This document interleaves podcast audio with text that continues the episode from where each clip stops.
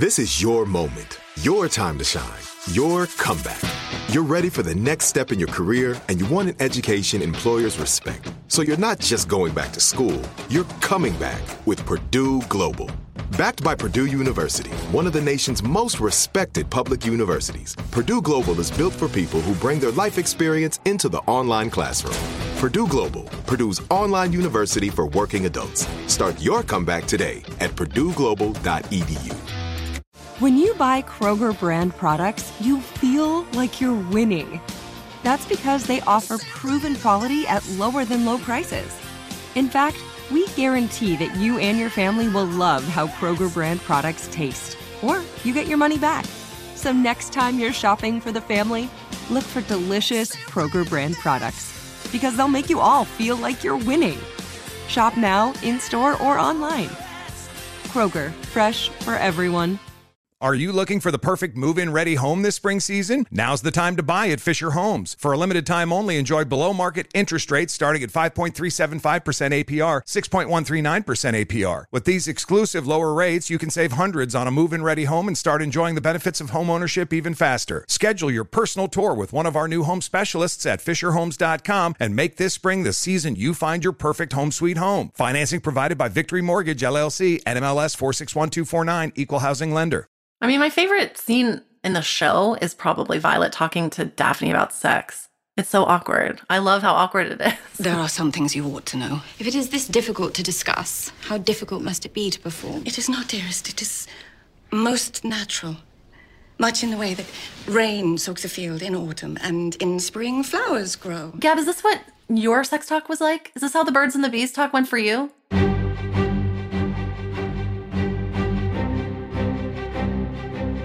Welcome to Bridgerton, the official podcast, where we're going behind the scenes of Bridgerton. I'm Gabrielle Collins. Hello, Jess Brownell here. On this episode, we're going to be talking about sex. I imagine for a lot of people, it's a shock when, oh, it's still going. oh, and it's still going five minutes later, or in the case of episode six, 20 minutes later. right. You've posted the sorry, not sorry, I can't look away from this sex montage memes. You've seen the What is a Penis spoofs, spicy TikTok musicals, and some of us have even indulged in soaking the field in autumn a little early. Gab, I don't know if I'm ever going to be able to go through a thunderstorm without thinking about sex now. Is that weird? In, in, this episode, we're going to look at how Bridgerton got all of our minds in the fanciest of gutters. so, uh, you know, I had that experience when I first read the books. I actually listened to them on uh, audio tape. And, you know, with romance novels, the first two thirds of the book are pretty PG, especially with a Regency romance novel. It's flirty, uh, and there's some double entendre, but it's pretty, it's pretty PG. And then all of a sudden, you're in very descriptive, well written when it's Julia Quinn sex scenes. And it is, it's a little blushy. It is. I kept laughing during some of the sex scenes because clearly I'm five years old. Aww. but I also was intrigued by all that went into making it happen because it doesn't just happen on its own. These scenes are rehearsed, practiced over and over and over again. So, we're going to be talking with intimacy coordinator Elizabeth Talbot, and we'll also talk to directors Tom Verica and Julie Anne Robinson about some of the sexiest scenes that they directed. You'll find some surprises within that. And of course, Jess, we're going to be breaking down the storyful backdrops behind the sex and intimacy in Bridgerton and all of those many layers and ways that you can slice and dice that. We should probably unpack sex and intimacy in Bridgerton, starting with Daphne's education. After all, Jess did bring up the Violet gives the sex talk scene. Jess, why is the sex talk scene your favorite scene? That's where it feels like it really reads you into the period. You're like, oh wow, they really didn't know anything about sex. And it gave me a lot of sympathy for Daphne to feel like these girls have the whole weight of the world placed on them on their marriage choice, their marriage match, and they don't even know about the best part of it. so, what it sounds like is all of the Regency restrictions the writers learned about came crashing against the final moment of what we know as Daphne's youth. That moment is loaded with storytelling and It is, of course, why executive producer Shonda Rhimes also loved this scene for its performances and its backstory. I don't know. I spend a lot of time thinking about all this stuff. I'm like, so, you know, Phoebe's yelling at her mother for not telling her more. And I'm like, nobody probably ever told Violet anything. Like Lady Bridgerton probably never knew, you know, much of anything at all. She didn't have any words to express what she was trying to tell her daughter. Having that talk like that was probably like the boldest thing she'd ever done in her life, you know, in terms of that, the way more than her mother ever did for her. And I thought that was fascinating. You know, when Violet tells off her son, when she puts those children in their place, she is interesting because you realize like she's also not only been through a lot, but I mean, who has eight children and gets through it all, loses her husband, and the children are resentful of her. Like that moment when Phoebe is upset with her mother for not telling her, you know, what she needed to know for her wedding night. It was very interesting. What's so interesting about it is that it has nothing to do with the romance we associate with bodies blending into one. Shonda is hinting at something that is dynamically Shondaland the buildup. There were eight writers on season one. We were in a windowless room in Hollywood.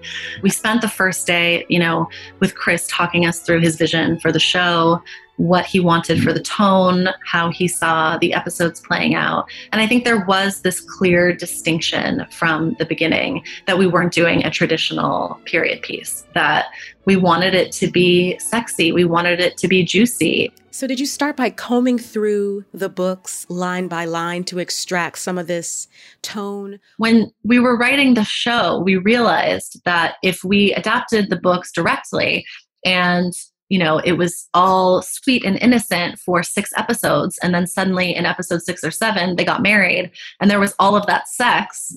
It was going to be a little shocking. And so we wanted to carry the tone, the sort of sexy tone throughout the beginning episodes of the show. So it was about finding moments for Anthony and Siena to be sneaking off, for Benedict to be observing things in the demi-monde. Yeah, and that to me is the element of the buildup and the heightened stakes around love that Shondaland bakes into story.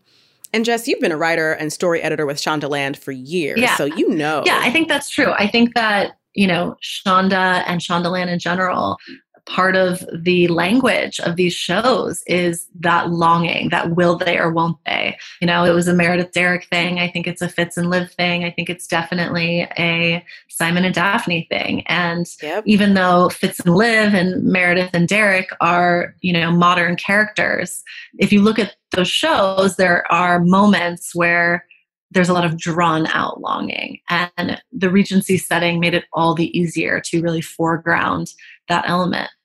In the TV landscape, Shondaland has made its mark by shifting the way we see women in relationships and women in power. To me, it feels very important that when we are telling story, that the women feel empowered, that the story makes the woman feel empowered, that the storyline for the character is empowered, and that the story that's being told has something to do with what we're seeing. Like we are seeing this for a reason we're not seeing this just because it sounded fun to the director or it sounded fun, you know, fun to the writer, like, ooh.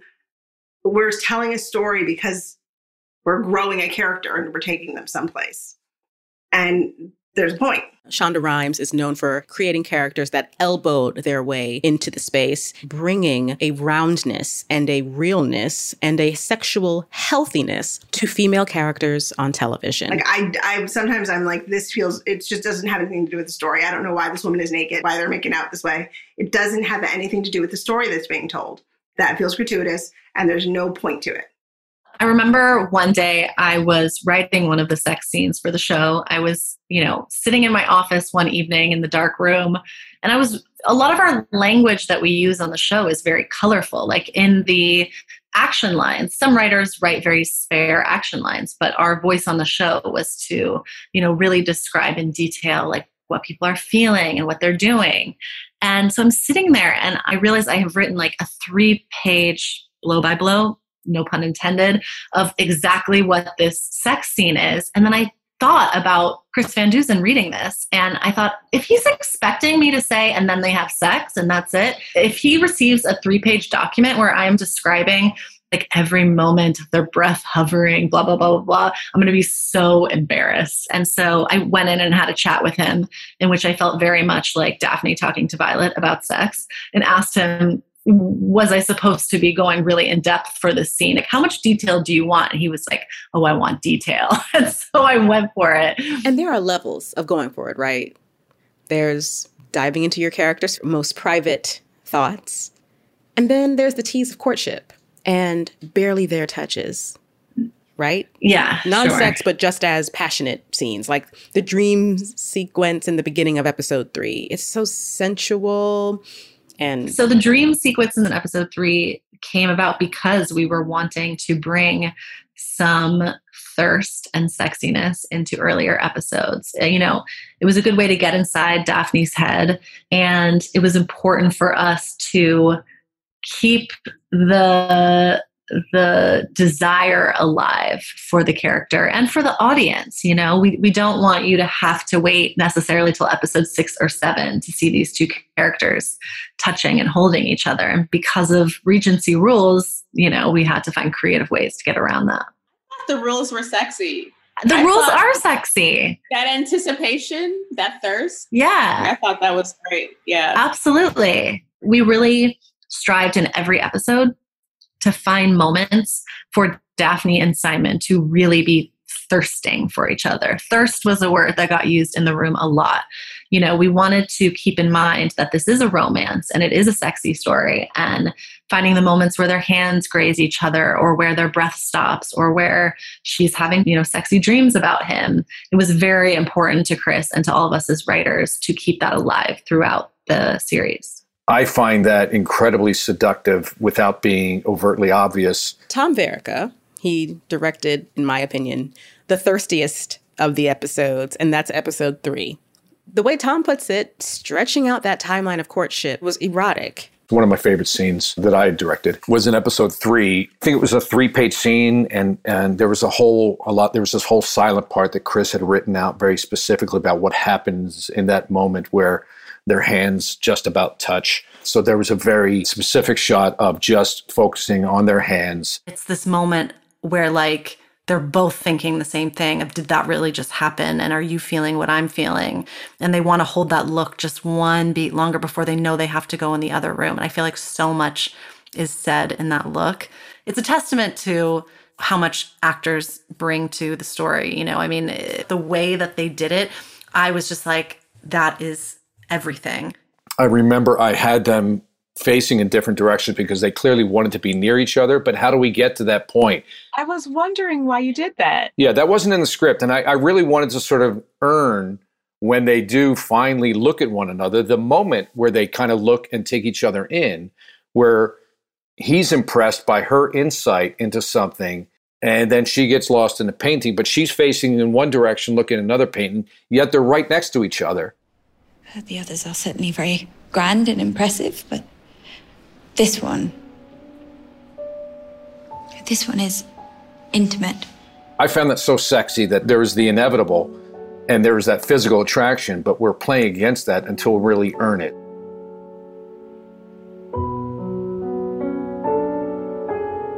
The DNA of that scene, I, I wanted palpable chemistry and connection that they have as they kind of feel the heat from each other.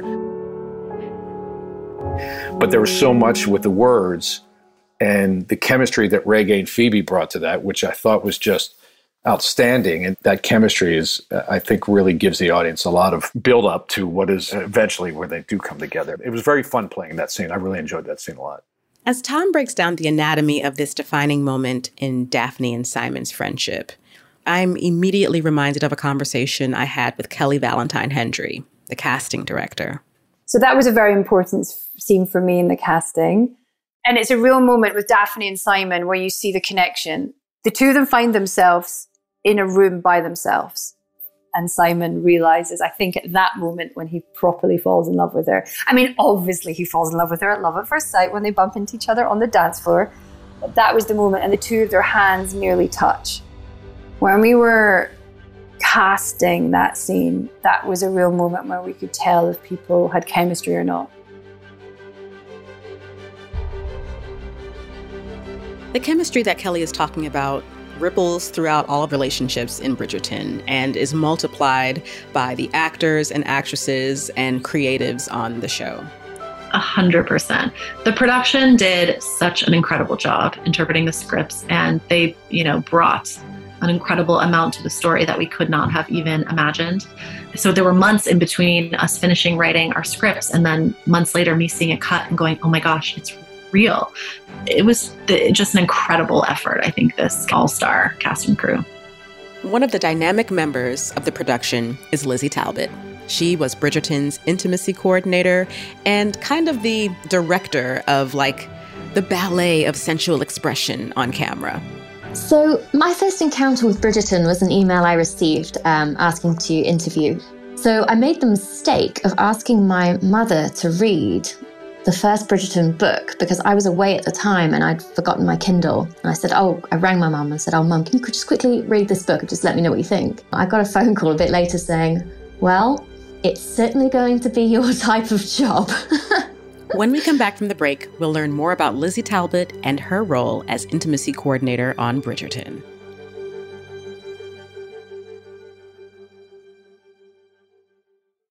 This is it. Your moment. This is your time to make your comeback with Purdue Global. When you come back with a Purdue Global degree, you create opportunity for yourself, your family, and your future. It's a degree you can be proud of a degree that employers will trust and respect. Purdue Global offers working adults like you over 175 flexible degree programs to meet your specific career goals. These include associate, bachelor's, master's, and doctoral degrees and certificates. Purdue Global degree programs range from nursing to business to communication and more. Whatever your interest, we have the degree that will move you forward.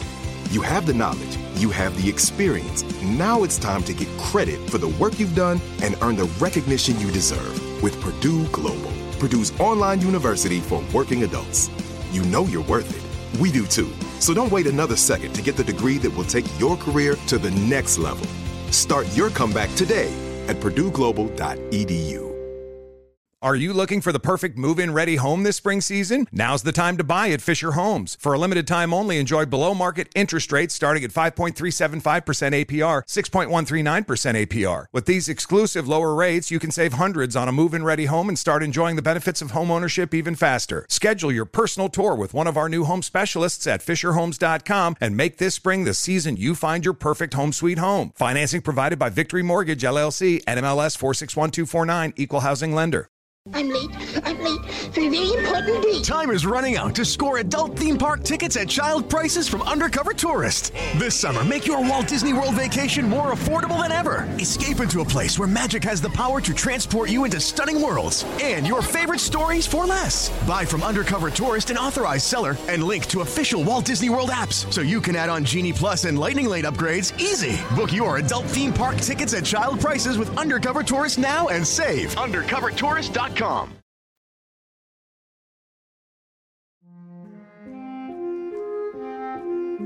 Welcome back. Lizzie schooled me on intimacy coaching and best practices for an equitable and enjoyable experience on set. And I could give you a beautiful soliloquy introducing Lizzie and the importance of her role as an intimacy coach on Bridgerton. But I'll let executive producer Shonda Rhimes tell you. I mean, I actually put out a memo to our actors that said, truly said, if you want to wear a snowsuit while you're doing your love scenes, then you will wear a snowsuit. That is fine. And we, the, it's up to the director to figure out how that's going to work, you know, prior to days before intimacy coordinators. But this particular show is a show that is basically about sex, which makes the idea that you're going to wear a snowsuit impossible. So to me, having an intimacy coordinator, which we have on all our shows, but having one on this show was vital and having the right one was vital. And I feel like it was just without her, this I, I can't even imagine for the actors, for the director, for everybody. Like what she does is such an important part of getting those scenes right and making those scenes as exciting as they were for the audience. That would not have happened without her and her abilities. Here's Lizzie Talbot. One of the things that was so different about Bridgerton is that the producers, the executive producers, the directors were incredibly supportive of the role and the process. They were being incredibly brave by taking on this new role as well because they didn't know what to expect. And something that I will always take away from my time there was just how um, patient and how respectful Chris and the team were about the role it was a very empowering experience because I, I, was invited into all of the conversations. I was able to lead the choreography. I was able to work in collaboration with the director about what they wanted to see, what their vision was, and to help them realize that vision. And it felt incredibly involved, which was really exciting. And, you know, at the time, it, really revolutionary you know, to be working with the directors. And I know that directors come into working with intimacy coordinators, you know, quite a bit of apprehension. I mean, directors have done intimacy scenes for a very long time, long before we came along. And the sense of being welcomed to the forefront by the directors was really wonderful. What an interesting job. V- very, very. And she kind of schooled me on how important her role is and how they jumped right into the deep end on the very first day of filming. The infamous library scene. I heard that. Yeah. That's wild. I, I don't understand why more people aren't excited about and embracing the use of an intimacy coordinator for the dignity of the actors, but also for the magic of the scenes and for the comfort of everybody there you're not giving up control you're you are promoting a sense of everybody working together to get something done that needs to be done in a way that's really important and right in general, one of the things that we do as intimacy coordinators is look at all types of intimacy. I think the perspective from a lot of people is that intimacy coordinators are just there for simulated sex and nudity, which is true, we are, but we also do so much work with intimacy of a non sexualized nature. So, for example, you know, best friends, parent child, brother sister. You know, we do a lot of work with that as well. And one of the things that's really important to think about is that those are still very intimate relationships that have to be formed quickly because these actors may have only met, you know, recently, they might not know each other very well, and yet they have to portray a very deep, very personal, very intimate relationship with one another that is not just under the blanket of sex, as it were. Director Tom Verica wholeheartedly agrees. And it's complicated, you know, not only the, you know, the time, the period of which there's expectancy of how one's behavior is, you have that obstacle. You have the very clear obstacle that Chris sets forth very beautifully in the first episode, where it's kind of an arranged deal just for their own, each of their own individual wants. But they're, what we're witnessing and what we're seeing is a falling in love. And that's to have to overcome those obstacles and how you get to that point. I just think it's far more interesting. And I think it's far more what we go through in life, you know, I think of my first meeting with my wife, and we just fought like cats and dogs. But it was very clear that we were, you know, we were attracted. We were set up on a blind date, and and we kind of went at each other. And our friends were like, "Well, this was a mistake. This is never going to work." And you know, here we are, 20 years later, we're married. And but I think there's that chemistry that just happens, and it manifests itself in so many different ways. So the exploration of relationship dynamic is, is laid out just absolutely beautifully in this series there was a lot going on in Bridgerton. There were, you know, so many different scenes depicting so many different types of intimacies and so many different positionings. And they were all sort of challenging in their own way. They all had to have, you know, research behind them. They all had to have rehearsals. They all had to have, you know, different sets of choreography. I mean, I think for a couple of scenes we had, you know, we would present two or three, sometimes even four options for the directors to see. And again, uh, so much of it, which was really great, is is actor led. You know, you know, no one knows the characters better than the actors, and if they have an impulse to do something, it's really important to investigate it and to give it the time and space that it needs to see if it develops. And so often it did because, you know, the, they are living and breathing these characters every day. All the actors on the show are so studious. You know, they really are giving everything that they have to immersing themselves in these characters and in this world. And they often came up with such, you know, really beautiful ideas that were really important to explore and to go with. Lizzie, can you describe what being an advocate for actors is like in your role as an intimacy coach? You know, you're an actor, but you still own your own body. You know, you can still decide what you do to it. You're at work. We are creating scenes of intimacy, but we are also making sure that the actors are safe and that, you know, at no point are they like violating their own bodies to to create entertainment. Like that's not what we want to do here.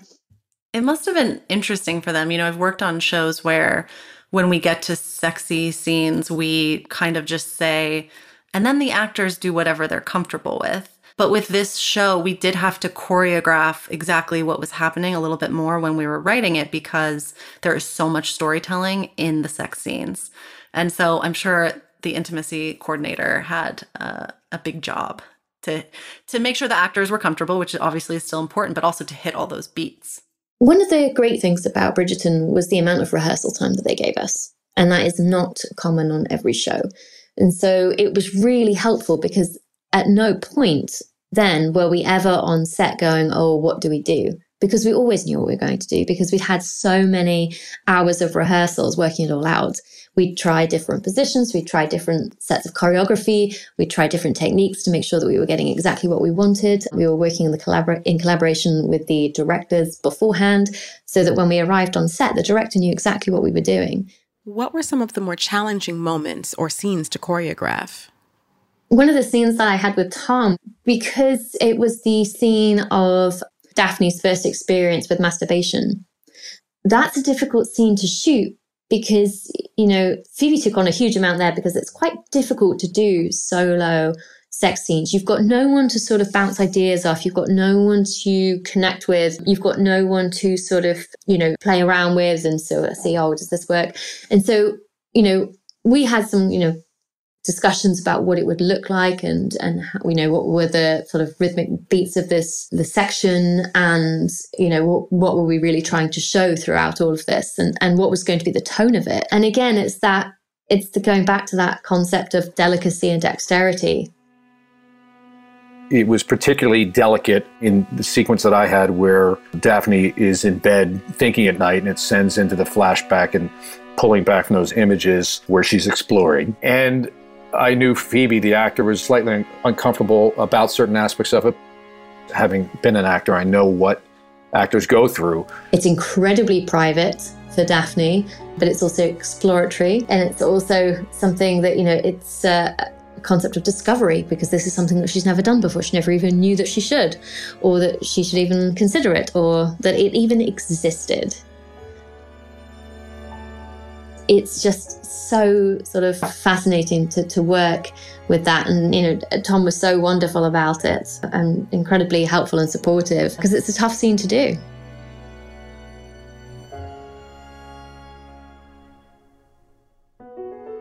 I really want to create that environment of, of trust and protection and safety because it is a safety net. We had a wonderful intimacy coordinator. So I really make it a collaboration because ultimately the actor is the one who's the most exposed. They're the ones who are most vulnerable. They're the ones who are performing it. If they're not feeling comfortable, that's going to come across.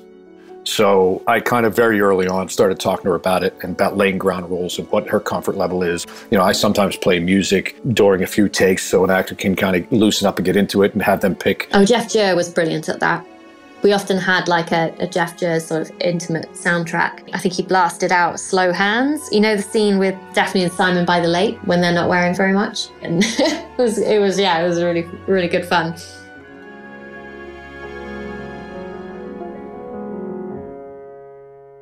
you know, we had all all the writers in the room had read all the books coming into the room, like all eight of the Bridgerton books. And so what's really fun about her books, I think, is there is this you know, long emotional build up and build up and build up until finally, three quarters of the way through the book, the characters finally sleep together and you get a little bit of action. I think this is why they call, you know, these romance novels porn for women because you get that long build up and tension. I don't know why I had resubscribed to this idea that the Regency era was sexless. I didn't really know how detailed the sex gets in these books. And you know, when you read these books, there's not much sex for three quarters of the book. And so suddenly they get married and you're reading like his, you know, the language they use is really it's like something about like her maidenhead and his warrior and you're like oh there there's genitalia in this book we're really getting a play by play. Uh, so that was surprising, and it was something that we all had to get comfortable with working on the show. Oh my goodness! Oh, no, no, no! I, I talk about sex all the time at work. that is too funny. I mean, there's that scene where they are having sex on like a picnic blanket outside, and I'm like, this looks it look it's so real. but you know, that's one of the things with regency characters is there is this desire because they're treated in such a prim and proper way uh, you know to think of them as other but they're human they're horny they they're having sex you know their their eyes are lighting up when they see a naked man. Like that was one of the realizations that i think allowed us all to access these characters uh, and write them just as if we were writing a modern day character. We'll be right back this is it your moment this is your time to make your comeback with purdue global when you come back with a Purdue Global degree, you create opportunity for yourself, your family, and your future. It's a degree you can be proud of, a degree that employers will trust and respect. Purdue Global offers working adults like you over 175 flexible degree programs to meet your specific career goals. These include associate, bachelor's, master's, and doctoral degrees and certificates. Purdue Global degree programs range from nursing to business to communication and more. Whatever your interest, we have the degree that will move you forward. You have the knowledge, you have the experience. Now it's time to get credit for the work you've done and earn the recognition you deserve with Purdue Global, Purdue's online university for working adults. You know you're worth it. We do too. So don't wait another second to get the degree that will take your career to the next level.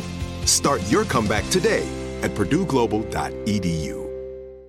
Are you looking for the perfect move in ready home this spring season? Now's the time to buy at Fisher Homes. For a limited time only, enjoy below market interest rates starting at 5.375% APR, 6.139% APR. With these exclusive lower rates, you can save hundreds on a move in ready home and start enjoying the benefits of home ownership even faster. Schedule your personal tour with one of our new home specialists at FisherHomes.com and make this spring the season you find your perfect home sweet home. Financing provided by Victory Mortgage, LLC, NMLS 461249, Equal Housing Lender. I'm late. I'm late for a very important date. Time is running out to score adult theme park tickets at child prices from Undercover Tourist. This summer, make your Walt Disney World vacation more affordable than ever. Escape into a place where magic has the power to transport you into stunning worlds and your favorite stories for less. Buy from Undercover Tourist, an authorized seller, and link to official Walt Disney World apps so you can add on Genie Plus and Lightning Lane upgrades easy. Book your adult theme park tickets at child prices with Undercover Tourist now and save. UndercoverTourist.com.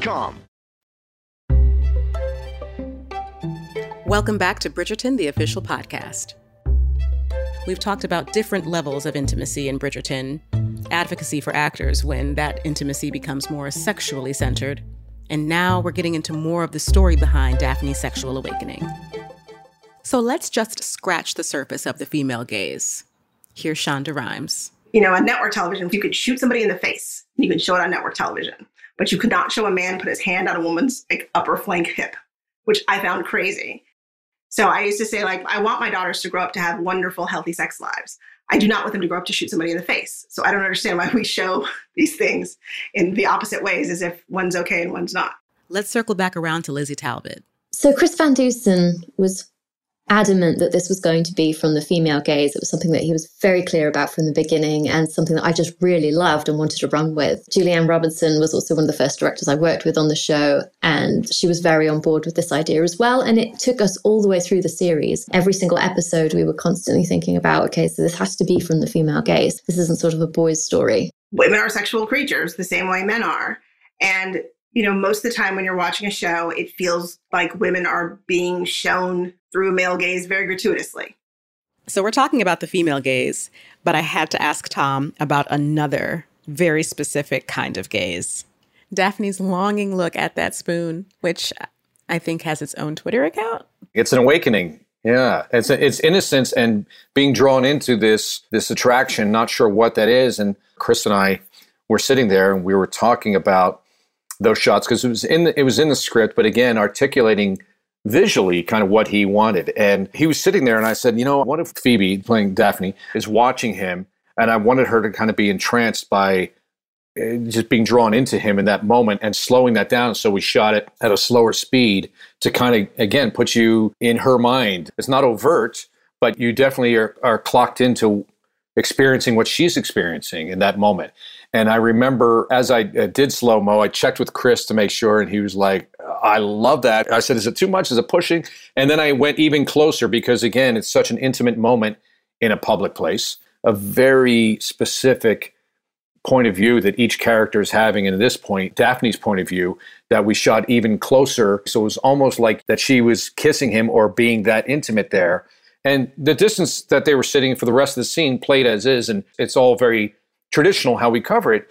But that moment we wanted to pop in because there was, like you say, a, a, a bit more of a heightened moment. It's really kind of are we honoring kind of the point of view of what the character is feeling in that moment? And that was a uh, that was one that I thought we succeeded in sort of articulating that moment for Daphne and what she was experiencing. This is something that we haven't seen before. And it's really sort of culminated in the wedding night when you have Daphne lying on the bed. And Daphne is actually uh, covered at that point. You're, you're not seeing any nudity from her. But what you are looking at is Daphne's view of a naked man for the first time which is very unusual. You don't often see it from that perspective. Normally, it's the female lying on the bed, and the viewer is like looking at you know the image of, of them nude whereas it's completely different from this perspective and you see her face that's what you're looking at really it's it's a huge shift simon undresses and daphne's eyes light up and uh-huh. like oh i've never seen one of those before daphne would have nothing to compare a naked man's body to so her reaction to simon's naked body is very pure. It is just like, this is really the first time she's ever seen anything. It's so different. It's so different. You don't see it from that perspective very often at all. Because, and really like that, I mean, obviously we've got, uh, you know, Rege's buttocks in the foreground, but in the background, what you're really looking at is, is the face of Daphne it's that realization that for the first time she is seeing a very real, very human naked man in front of her, which she would only before have seen in, you know, like paintings at best. Let's get into more of this with director Julie Anne Robinson. Julie Anne Robinson directed the honeymoon sequences that spawned all the sorry, not sorry, I can't look away memes on social. So I directed episode six, one that everybody talks about in terms of the intimacy there was a very specific journey that the character was going on. In that whole episode, it was almost the point of the episode. It was to as as it was the end of her emotional journey. It was a very difficult episode to direct, actually. And it was something that Chris and I spoke a lot about because it was about something that couldn't be shown or spoken of. So you had to tell the story in really in a in a um, in a clever way. and so as a director it was a real challenge. What would happen we would speak in detail about the contents of the scene and what we were trying to communicate with the scene um, with Rege and Phoebe. And then very much like a stunt coordinator, Lizzie would go and work on the scene. Um, meanwhile, and certainly in the early days, I would be doing a dance rehearsal over here, maybe a stunt rehearsal over here. We had a separate room for the intimacy rehearsals. And that's often how we do dance rehearsals, stunt rehearsals. The expert works with the actors, and then the director comes back. And I love doing those episodes where it's really this it's it's all about the emotions of the characters. It's not about all the big show. All the show was in episode one um, but for episode six it was almost like um it's like a crucible of emotions you know? And that's where i really that's what i really love to do. Those scenes were telling the story of the show i mean really telling the story of this particular show. And what she did was integral to telling that story. I mean if she didn't coordinate it the way that she did and make it like she was telling the story. And I think that that's important. Bridgerton, I'm so glad you came. Oh, I dare not miss it. Please, come in. Make yourself at home. I would show you around, but post duty calls. So, one of the scenes that is really prominent in Bridgerton is when Benedict visits sort of the artist's abode. And uh, he walks in, and there is a lot going on. It's sort of a feast for his eyes. Uh, you walk in the room, and there are, you know, paintings of nude people all over the place. On the room to his right, as he walks past, there are uh, sort of nude dancers covered in very sheer materials. What are you doing here? Beautifully choreographed by by Jack Murphy. Uh, and then you walk through a little bit more, and there are you know life models of, of people standing in various positions, being painted and admired by lots of different people. You've also got lots of people kissing, and then it culminates at the end with this threesome. It's, it was there was a lot going on that day. It was not a we had to sort of film all of those sections individually, and, and Sheree, who was directing that, had a lot on her plate that day, and we sort of uh, went from snapshot to snapshot to snapshot, looking at all the, the various different types of, of nudity and really sort of what, what sort of feeling we were going to get from that. Something that's really interesting is that there are so many scenes uh, that you have not seen that were filmed we filmed so many intimate scenes. Um, I can think of potentially at least 10 uh, that did not make the final cut. So there were a lot more than, than are shown in the in the series. Really? Like what scenes? So a lot of these scenes were portraying um, uh, Simon as quite a lot more scandalous than we see in the trailer. You'll see him getting out of bed um, with uh, a lady who's who's lying in the bed, we must have filmed probably uh, at least another two of those with him getting out of bed with various women. And also, there was another scene on the dark walk um, where he is meeting various prostitutes and sort of doing various things with them. There was oh. also there was also uh, a threesome with Simon as well that did not make the final cut. And of course, we were doing lots of antics, which meant you know rolling off each other and. That's not, you haven't got a huge amount of space to work with. So you have to be very careful about where you start because if you don't start where you need to, you'll be on the floor because you'll roll off. And so we had to really be very careful about working on Regency sides beds mm. because they're just not the same. I didn't even think about that. Yeah, no, neither until until people were falling off beds. Any other thoughts, Lizzie, before we close out? I think the cast did so well in terms of connection. They did an incredible job at creating this world that even is covered in restraint there is still like those smiles, those laughs, those knowing looks. They played with so many sort of modern flirting tactics, which is all about the eye contact. And I think people have really enjoyed that, particularly in the moment of the pandemic. So, I mean, I have to thank them for, you know, taking the risk in, um, you know, desiring for that role to be part of um, the crew and to have and to have such respect for it. Lizzie, thank you so much for your time. In Shondaland fashion, Sex in Bridgerton is centered on story. And it's even a window to the backstory to some of the characters that we may not get to see as often as we would like to. The romance, the intimacy in Bridgerton also offers us a window into what the future may hold. There are the big ones, like Daphne's a mom now, but then there are the other little storylines that kept us laughing and intrigued, like Lord Berbrooke and his escapades out in the country. Which brings me to our next episode, which will be about Scandal and Lady Whistledown. But anyway, we hope you enjoyed it. Like, share, subscribe, tell us what you want to hear, and we'll see you next time on Bridgerton, the official podcast.